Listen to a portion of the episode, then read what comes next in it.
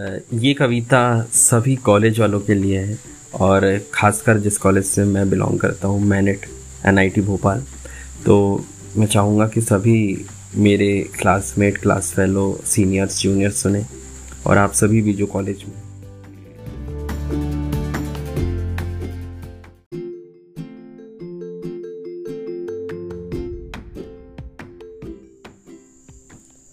हाथ से रेत की तरह गुजर रहे हैं ये पल। जितना रोकना चाहूँ, उतना ही फिसल रहे हैं ये पल। सोचा जी लूँ इन पलों को। इन्हें याद करके मिटा लिया करूँगा गमों।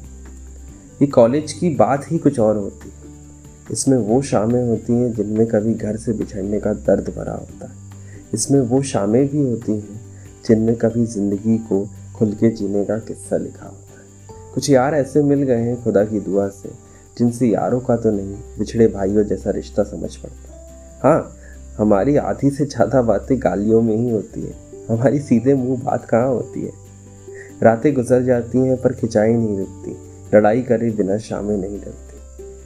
पर यार क्या करें? इन हरकतों के बिना हमें जीना भी कहाँ आता है? मुझे एक बात समझ नहीं आती। कॉलेज में माँ पापा और घर में दोस्तों की याद क्यों सताती मुझको? ये पल बेहद ही खास होते हैं। जब आप अपने यारों के साथ होते हैं। क्योंकि एक बार जब इस दुनिया से बाहर निकलोगे तो एक ऐसी दुनिया झेलोगे जहाँ अपने कहने वालों से कम ही मिलोगे। वो रातों में दोस्तों के साथ बाहर निकलना, फिर वहीं कहीं सड़क किनारे पर टहलना और ज़माने भर की बातें पेलना। किसी और को बकरा बना के उसके पैसे से आइसक्रीम खा जाना। कभी सोचा करते कि चलो उस पानी की टंकी पे चढ़ते। क्यों ना वहाँ बैठकर ज़िंदगी को और करीब से देखते बहुत ही खास होते हैं ये पल। ज़िंदगी भर की सीख दे जाते हैं ये पल।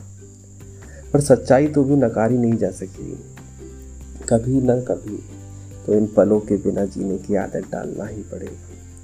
हाथ से रेत की तरह निकल रहे हैं ये पल।